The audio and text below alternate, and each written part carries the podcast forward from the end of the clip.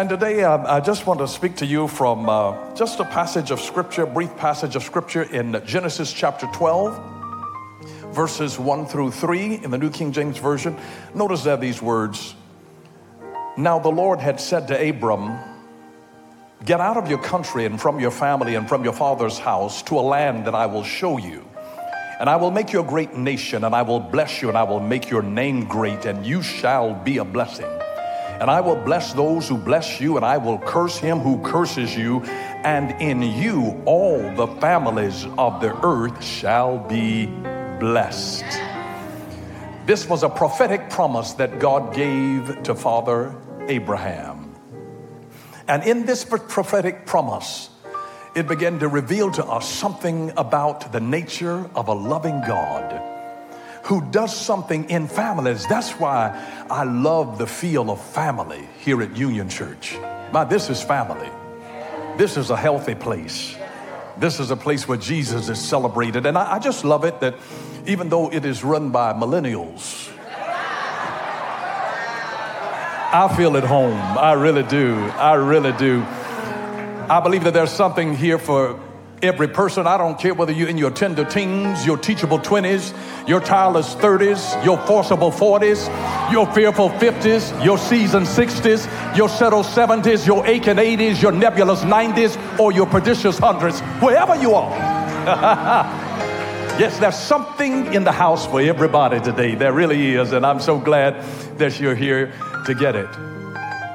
But here, Abraham was receiving something that was a directional, confirmational word from God that God was going to do something in his generation. And he was really letting him know that, listen, Abraham, you are blessed to be able to bless somebody else. You're not blessed just so you can live on easy street and in a comfort zone. You're blessed to bless. You're taught to teach. You're fed to feed. You're comforted to comfort. That whatever God has done for you, whatever he's doing in you, he now wants to do through you. And so I want to I want to give you three words today. Catch, carry, convey. Catch, carry, and convey. Abraham caught a vision from God. He caught something. He caught something. People who are barren are folks who haven't caught anything. You ought to give birth to something. Even if it's not a child, it ought to be a business. Even if it's not a business, it ought to be a book. I, I, I've written about eight of them. Don't buy mine if you haven't bought your pastor's. But you ought, you ought, you ought to give birth to something that outlives you. That's a part of the blessing. You ought to catch something, catch something. Uh, it is designed so that in our sports teams, Uh, on, on a football team, they, the, the players begin to run out, and the quarterback is looking for somebody who's open. Guess who the quarterback in this great game is called? And he's only looking to get the ball into somebody's hand who is open. He's looking for open people. He's looking for people that, that have a receptivity to the things of God. He's not looking for starving people. He's looking for hungry people. There's a difference. Blessed are those that hunger, not who are starving. Because you can go into starvation mode. After three days, you lose your appetite. You're starving, but you have no hunger. God doesn't come to feed the starving. He comes to feed the, the hungry. And so when you have a hunger for God, he is one of the, the, the definition names of God is El Shaddai. It literally means the multi-breasted one. It means that God has enough breasts for every one of his children. And you know how breasts work. They work on supply and demand. So the stronger your hunger, the stronger the flow that comes into your life. And that's why whenever you come into the house of God, you ought to have a hunger for God. Lord, I'm hungering for your presence. I'm hungering for your presence, for your power, for your anointing, for your glory. I'm hungry for your revelation. I'm hungry for your truth. I'm hungry for your word, God. I'm hungry for you to do something in my life, God, that, that has not yet been done. But I want you to realize that God wants to do something through you that cannot fully be expressed in one generation. And that's why God chose Abraham. He didn't choose Abraham because Abraham was a righteous man. He chose Abraham, according to Genesis chapter eighteen, because Abraham was a man who would be faithful to teach his children and command his household after him. So God was saying that, Abraham, what I want to do in your life, this is not just about you, Abraham. I want to give it to somebody that I can trust to get it to others. So that if I bless you, that the blessing will not sit with you. The blessing, listen, a church, the, if, the effectiveness of a church is not determined by how many it seats, but how many it sends. You're designed to be sent. This is not just to come in to be seated. No, no, no. This is not a seating church. This is a sending church. Go ye into all the world. It's the ecclesia. We're the called out ones to go out. That whatever you catch, you don't just sit with it. Can you imagine a football player who catches a ball and just stands there? No, no, no. When you, when you catch the ball, you then carry it across the goal line. In basketball, if you get the ball in your hand, you have to carry it to the basket. It has to be, ca- you catch it and then you carry it. Abraham caught a dream from God. He caught it. And there ought to be something that whenever you're in God's presence, that you know that he's got it. And it's a shame if you come into the presence of God and you don't catch anything. Isn't it amazing though that you can be in a place and God can speak to you and somebody will be sitting right next to you and it completely went over their head and it's like, were we in the same place? Did we hear the same thing? How can you sit still when in your spirit you were catching gems that were coming to you? I mean, it's amazing. So you catch something, you catch it. The only reason that you catch it is so you can carry it. You know, my wife is here with me. Next year we celebrate forty years of marriage. Wow. She's my ride or die chick. And, and we, we, we met in high school. She's the only girl I've ever dated. She stole my virginity. But it's the best I've ever had. I don't have any flashbacks of comparisons. It is the best that I have ever had. I tell you, there is a blessing when you do it God's way. God's a God of covenant. God is a God of covenant. I know that may sound a little bit old-fashioned today, but I have no regrets. And if I had to do it all over again, I'd go back and choose the same girl all over again. When I saw her for the first time in the flesh, she she was lying at my feet. I looked down and I said, goody, a woman who knows her place. Listen, she, she, she tripped over her friend's foot. It, that's her story. And then fell at my feet. Anything to get a man's attention. But she caught my eye. You got to catch something. If you don't catch anything, you have nothing to work with. You got to catch the attention of somebody. She fell at my feet, caught my attention. She fell at my feet. She claimed she tripped over her friend's foot and fell at mine. I'm six foot two. My wife is five feet. She saw six foot two of strapping handsomeness, and her knees gave way. She...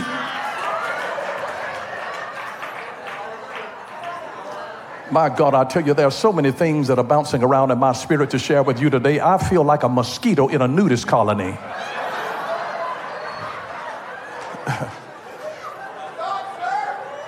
But trust me, it's not going to take all day for us to do what we need to do today.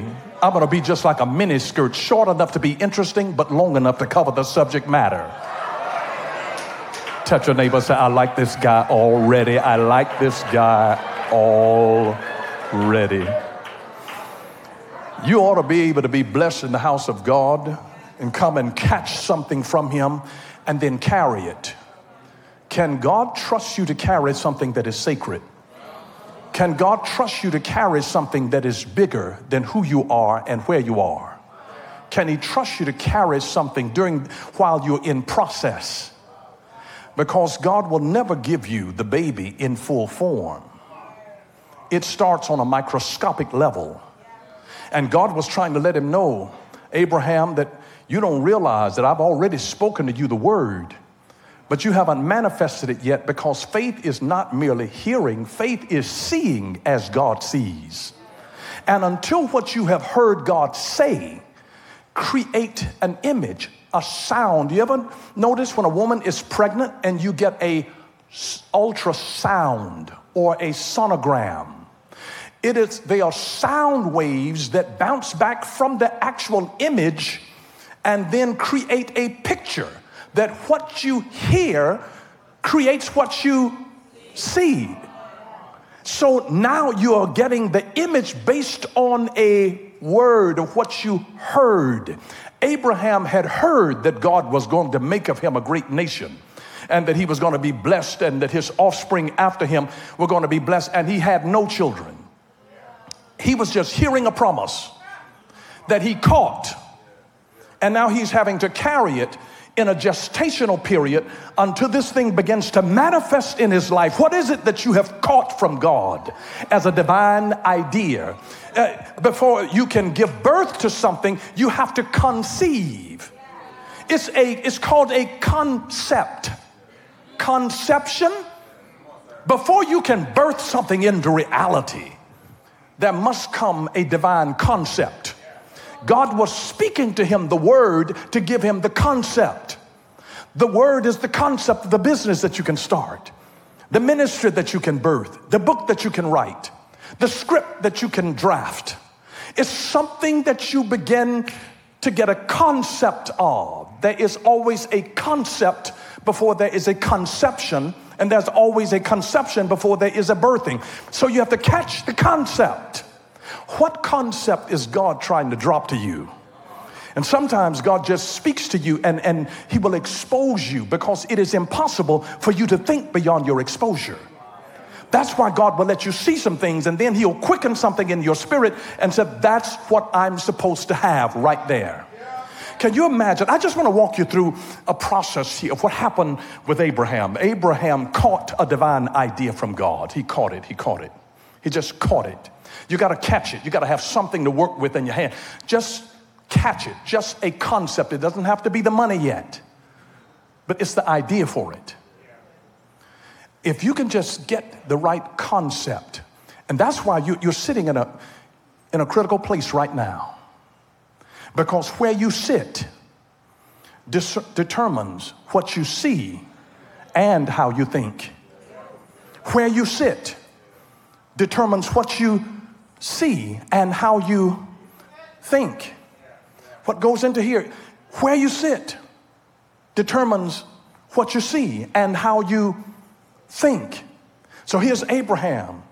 He's in his tent with Sarah. They're both old now. I mean, can you imagine? He's in his nineties. Sarah is in her late eighties. They've heard about this promise, and nothing has happened yet. All they had was a word from God, a concept.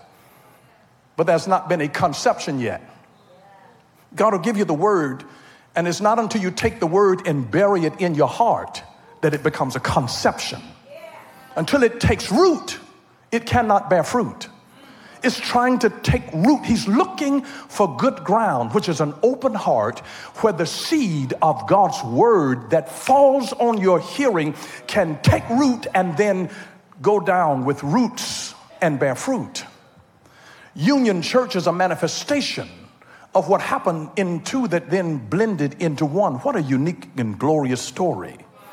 Can you imagine? It's how when God takes a husband and a wife and allows the two to mingle into one, and they give birth to something that will outlive them and has the capacity to become greater than both. Touch somebody and say, we are better together. We're better together. Talent needs a team to be terrific. Talent needs a team to be terrific. Talent needs a team to be terrific. I don't care how gifted you are by yourself. You might be a fabulous cook, but you can't just open up a restaurant just because you're a fabulous cook. You need somebody who has management skills, marketing skills. You got to be able to partner yourself and build a team. It's the teamwork that makes the dream work. Talent makes this thing. When you've got teamwork and talent put together, that's what makes it all work together. All things work together for the good of them that love God and who are the called according to his purpose. When God has a purpose for you, he starts putting people together and building the team. Because listen, if you can do it by yourself, it's not much. God will never, ever give you a dream or a vision that you can accomplish without the help of other people. If you can accomplish your dream by yourself, your dream is too small. God would never, ever give you a dream and then write himself out of the script in your life.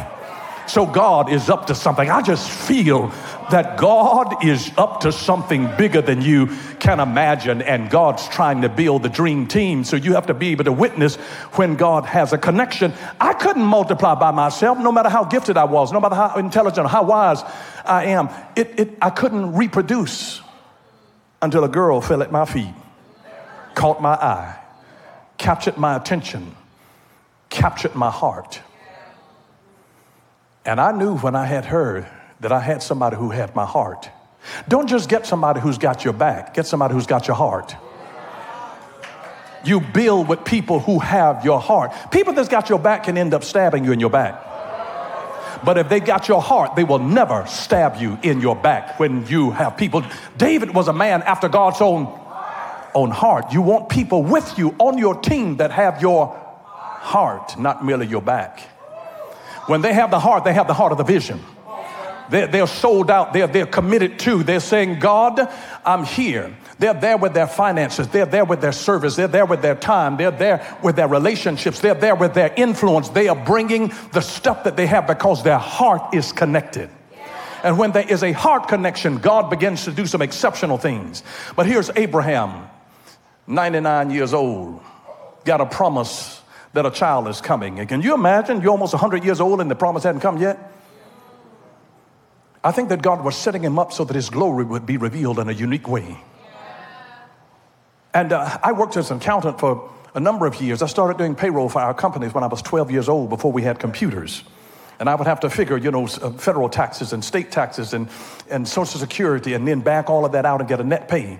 And so, and I was doing all of that. And so, uh, because my mother was an accountant. And so I learned, and, and, and I was doing payroll, handling payroll for the entire company by the time I was twelve years old. So I'm, I'm, I'm pretty decent with numbers. Uh, scientists tell us, you know, when God told Abraham, Abraham, I want you to look up, count the stars, because now he's trying to give a vision to the stuff that he's only heard. He only had a concept, but he didn't have an image. And God wanted to be made according to the image that was in his heart. There's got to be a picture in your heart. There's got to be a picture of what you're going for in your heart. So he says, Abraham, Abraham, get out, go outside. Now I want you to look up. And can you understand that God told him to look up at a time that it was dark? That's when you need to see something. It's when your whole world is dark. It's when people are turning on you, when you don't have the money to do what you need to do, when your health might be challenged in a particular area, when more people are pulling on you and you don't have the, the, the wherewithal, the energy to even know what to do, when you cannot see what to do, that's when it's dark. The Holy Ghost works best in your life when you're outside of your comfort zone. When you cannot see all of the solution, there's a reason that God has obscured things for them, so that you have to trust him in the dark of the thing that he said to you while you were in the light. So if you ever come into a dark period in your life, trust what he said in the light while you're in the dark. And so he comes to Abraham in the dark and said, Abraham, I want you to look up in the light. Look up in the dark and count, count the stars. And can you imagine what it's like to try to count stars on a black backdrop of the dark sky, and these stars are shining up in the sky, and he's trying to count, and he keeps losing count. Scientists tell us that we can only, the natural human eye can only see about six thousand stars with the naked eye. But do you know how many stars that they tell us are in the heavens? ten sextillion. That's a lot of stars. That's a thousand to the seventh power. That's a one followed by twenty-one zeros. That's a lot of stars. I just want to give you a reference to, to even understand. There are five, they estimate that there are five sextillion grains of sand on the earth, but there are ten sextillion stars in the heavens. There's a double portion in the heavens of what's on the earth. And so if you can ever when you're experiencing scarcity on the earth, if you can ever look up, your faith can be strengthened. That's not the time. He didn't tell him to look down. God told him, lift up your heads, O you gates, and be ye lifted up, your everlasting doors, and the King of glory shall come in. So he looked up and he saw the stars. He said, so shall your seed be. He said, I want you to imagine one of your offspring, one of your grandchildren on the face of every, every star. Can you imagine when God is talking to you about your grandchildren and you haven't had a child yet? He's talking about all of the future generations that are going to come out of your loins, and you've not had one child yet? That's the kind of faith that God brings out, and he wanted to show him a picture of it. He had heard it for, for, for a while, for twenty-five years almost. But now for the first time, he begins to see a visualization of what God had been saying to him. Can you picture, can you imagine what God has in store for you?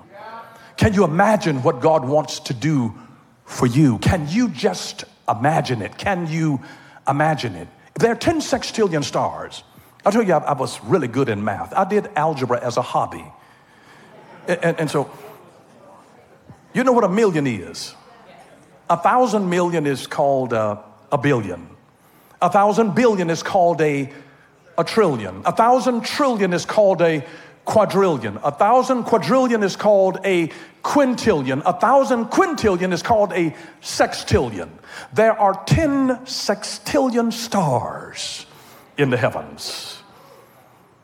And God tells Abraham, look up and count them. There are ten sextillion. He said, oh, Abraham, how many children you believe in me for? One. Just one. It started with one, just, just one. If I can just get Isaac.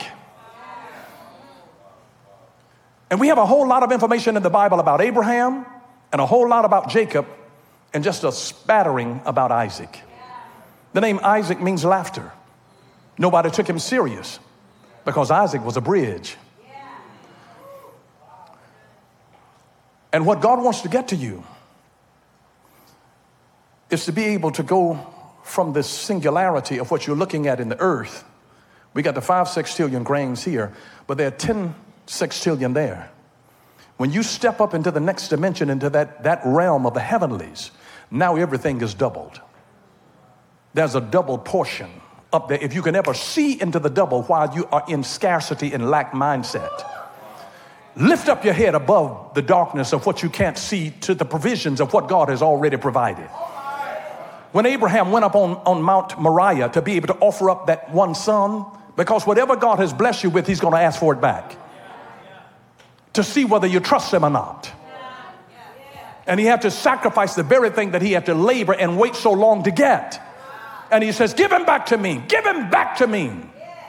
And he goes and builds the altar. You know the story.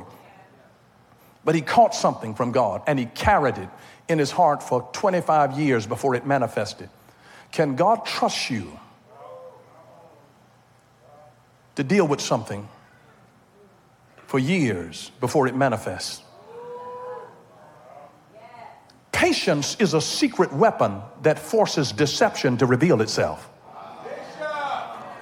And, and, and, and whoever you're dating, patience is a secret weapon to reveal. If you just be patient. If you're getting ready to go into business with somebody and you don't know them, give it time. Patience is a secret weapon that forces deception to reveal itself.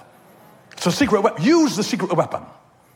When you understand what God does with time, when he's just giving you chill time, the time is to put you in process. You have to go through a process to be able to handle what God is trying to prepare you for. It takes time. Time is a great revealer.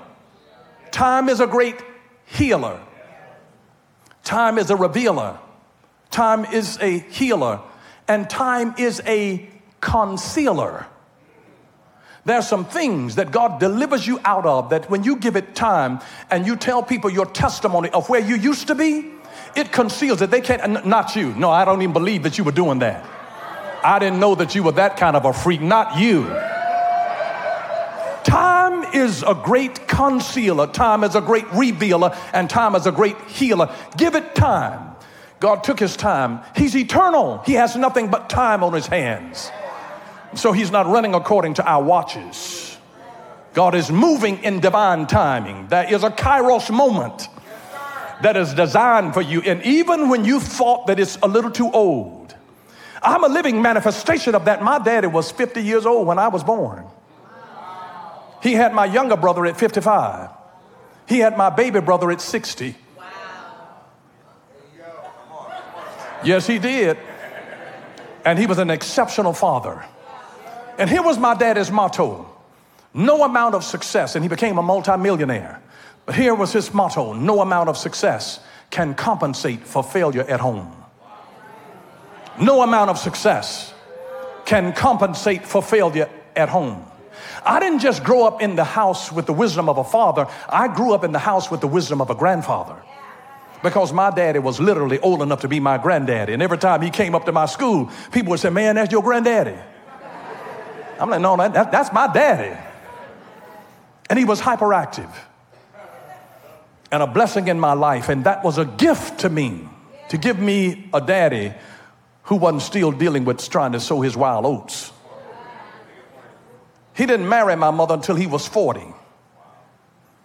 And so he started his family at forty years old, because you know what he was doing prior to that? He was building his business.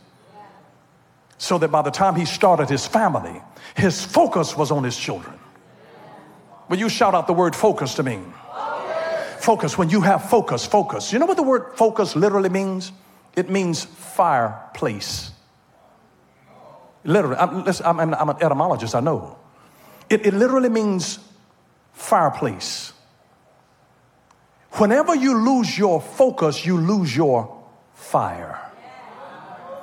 And if you have seemingly grown cold in some areas, it's because you took your eye off of what God was promising you, what he was talking to you about, and you became discouraged because it took too long, and you became like Abraham and produced your Ishmael, because you start looking around, but my faith looks up to you. Regret looks back. Doubt looks around, but my faith looks up to you. Faith always looks up, because God is trying to get something to you, not from you. It's amazing what God does. And he's a very, very relational God that we serve. And that's why he wanted to be known, not as the God who does miracles so great. And he does miracles and awesome power and splitting red seas and bringing plagues upon Egypt and all of that. But he didn't want to be known as the God of miracles. He wanted to be known as a personal God, the God of Abraham, Isaac, and Jacob. God says, I don't want to be known merely for what I do. I want to be known for the relationships that I have. At the end of all of it, if you lose everything, if you get money and don't have all in relationships, you don't have anything. And so he's bringing us back to a focus. I'm the God of Abraham, Isaac, and Jacob, because God is so big, and the destiny that he's created for you is so huge that it cannot be completed in any one generation. So God is looking. He's just looking. He's searching out in the earth, trying to find people whose hearts are open, ready to catch the vision, catch a glimpse of their destiny, catch it, and then carry it with patience while you go through process, while you deal with sickness and discouragement and hurts and hang-ups and bad habits. And while you're going through all of your issues and your stuff, can you carry this thing with a faith in your heart to say, God, can you work out this issue that I'm having in my relationship right now, and the challenge that I feel in my body right now? Lord, I trust you. Though you slay me, yet will I trust you, because it is part of the process where God is building your character. I want you to understand this principle. Quick success builds your ego. Slow success builds your character. Let God do it. Quick success builds your ego. Slow success builds your character. And God will take his time to be able to lay a foundation in your life. If you want to build something great, take your time and lay the foundation. Lay the foundation, because the deeper and the well, the, bo- the, the the better established your foundation, the larger the thing, the stronger the thing that can be built for the glory of God. God is up to something at Union Church. You are blessed to be a part of it, because God is up to something. God is up to something. And, and, and it's profound. And it will blow your mind and take you into another place. And you can't do it alone. Do you realize that one horse, just one horse alone can pull about nine thousand pounds of, of weight? But if you get two and yoke them together, they don't pull eighteen thousand. It becomes exponential. It's cubed. They can now, two horses can pull twenty-seven thousand pounds. It's more than double of what just adding one other person to you. One horse, nine thousand. Two horses yoked together, twenty-seven thousand. Here's the way the Bible says. One will put a thousand to flight, but two, not two thousand, but ten thousand. It becomes expo, exponential. If you can just find your partner. Abraham, no matter how great he was, couldn't do it without Sarah. Thank God for Pastor Zai. Pastor Stephen is incredibly gifted, but he couldn't do it without his ride or die chick. And bam, here these babies come. Bam, bip, bop, bam. Destiny, that's destiny. Do you understand that legacy is not about the past? Legacy is about the future. Legacy is about what you set in motion. It's about what you give birth to that will outlive you. God is up to something. God is up to something. God is up to something. And let me just tell you this. I know because some of you are in situations where you can't see where, what God is doing. And it looked like the original plan that you have has derailed and that there's no way that this can happen now. But I want you to realize this, that when you don't know what else to do, set your eyes on him. When we don't know what else to do, Lord, our eyes are upon you. When we don't know what else to do, Lord, our eyes are upon you. Our eyes are on you. Here's what I have heard God saying to me in this season. Watch what I do next. Watch what I do next. Those five words. Watch what I do next. Set your eyes on him. Set your expectations. You catch something from God. You carry it. You carry it. You don't determine when it's time for it to be birthed. The labor pains will become crashing down on you. Your water will break. It will become uncomfortable for you to sleep at night. You're, you get issues in your lower back because you're carrying something in you. You're carrying it in the front, but you feel it in the back. It's amazing that God has something that you're carrying on the inside of you. There's something that God is moving in you, and some of you cannot see what the next step is. And God, this didn't work out, and how now is this going to work? But you trust him. When we don't know what else to do, Lord, our eyes are upon you. And I heard God saying in this season, you watch what I do next. Watch what I do next. You're getting ready to step into one of the greatest seasons of your life. eighty-seven times the Bible says, suddenly, suddenly, suddenly. You'll be waiting for something, and all of a sudden, suddenly, suddenly, suddenly, the miracle power of God, suddenly your healing springs forth. Suddenly the tumor is dissolved. Suddenly the loan is approved. Suddenly the scholarship money comes. Suddenly what you've been believing God for breaks forth in your life. You're about to step into a divine season of suddenlies, the divine suddenlies of God. Suddenlies, suddenlies, suddenlies. And I never will forget my My wife and I, we've got fifteen grandchildren. Number sixteen is on the way. And one of my granddaughters, she was about four years old at the time, and she was sitting in the room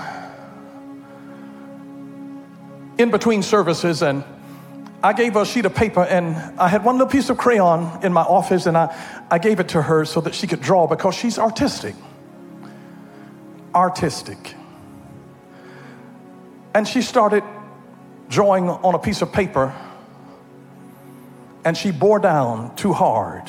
And what happens when you're trying to make your dream come true, and the thing that you were bearing down on to make your dream come true breaks? And she began to cry. And they call me G Daddy. And she was crying, and G-Daddy wanted to make it better. And so I go over to her, and I take the two pieces of the crayon that it is broken into, and I said to her, you see your cousin over there? Now you have something to share with her. I said, you don't have anything to share with anybody until it's first broken. When you're broken now, you can share it. And I thought that that revelation of the Holy Spirit would bring comfort to her heart, but she's four years old. She was still crying. And so I prayed a different prayer this time. I said, Lord, help me to make this word relevant to her on her level. And I stooped down and I took a piece of that broken crayon and began to move it across the page. As I said these words, broken crayons still color. Broken crayons still color. And somehow a smile broke out on her face when she saw that what broke in her hand still had all of the efficacy to be able to finish the picture that she was afraid could not be finished. Let me just tell you this. If anybody can walk away from you, they are not critical to the fulfilling of your destiny. God will never lock your destiny in the hands of somebody who will walk away from you.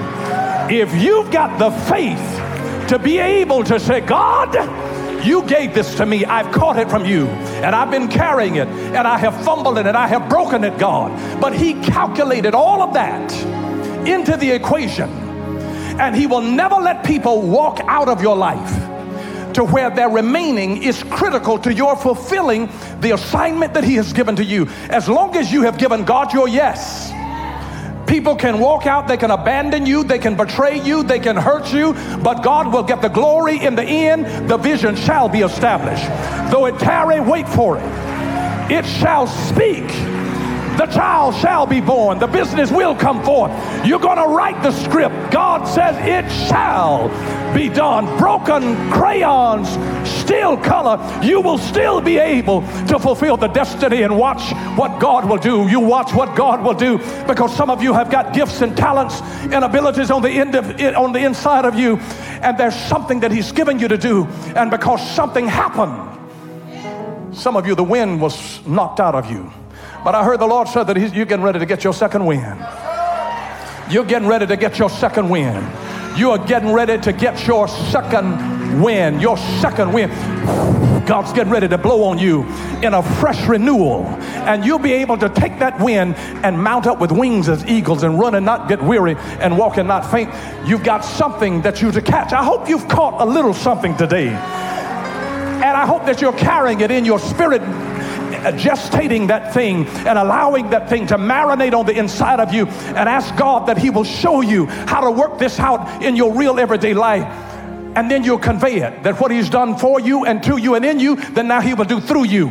And that somebody else will look at the struggle that you came out of and the setback that you experienced and say, if God could bring them out of that, if he could deliver them from the alcohol and from the drugs, if he could bring them out of the shame, if he could break that addiction to pornography, what can it do for me? And God said, whatever he's done for you and in you and to you, he's now ready to do through you in the name of Jesus. And none of this happens by our own power. It happens by our ability to be able to trust the King of Kings and the Lord of Lords.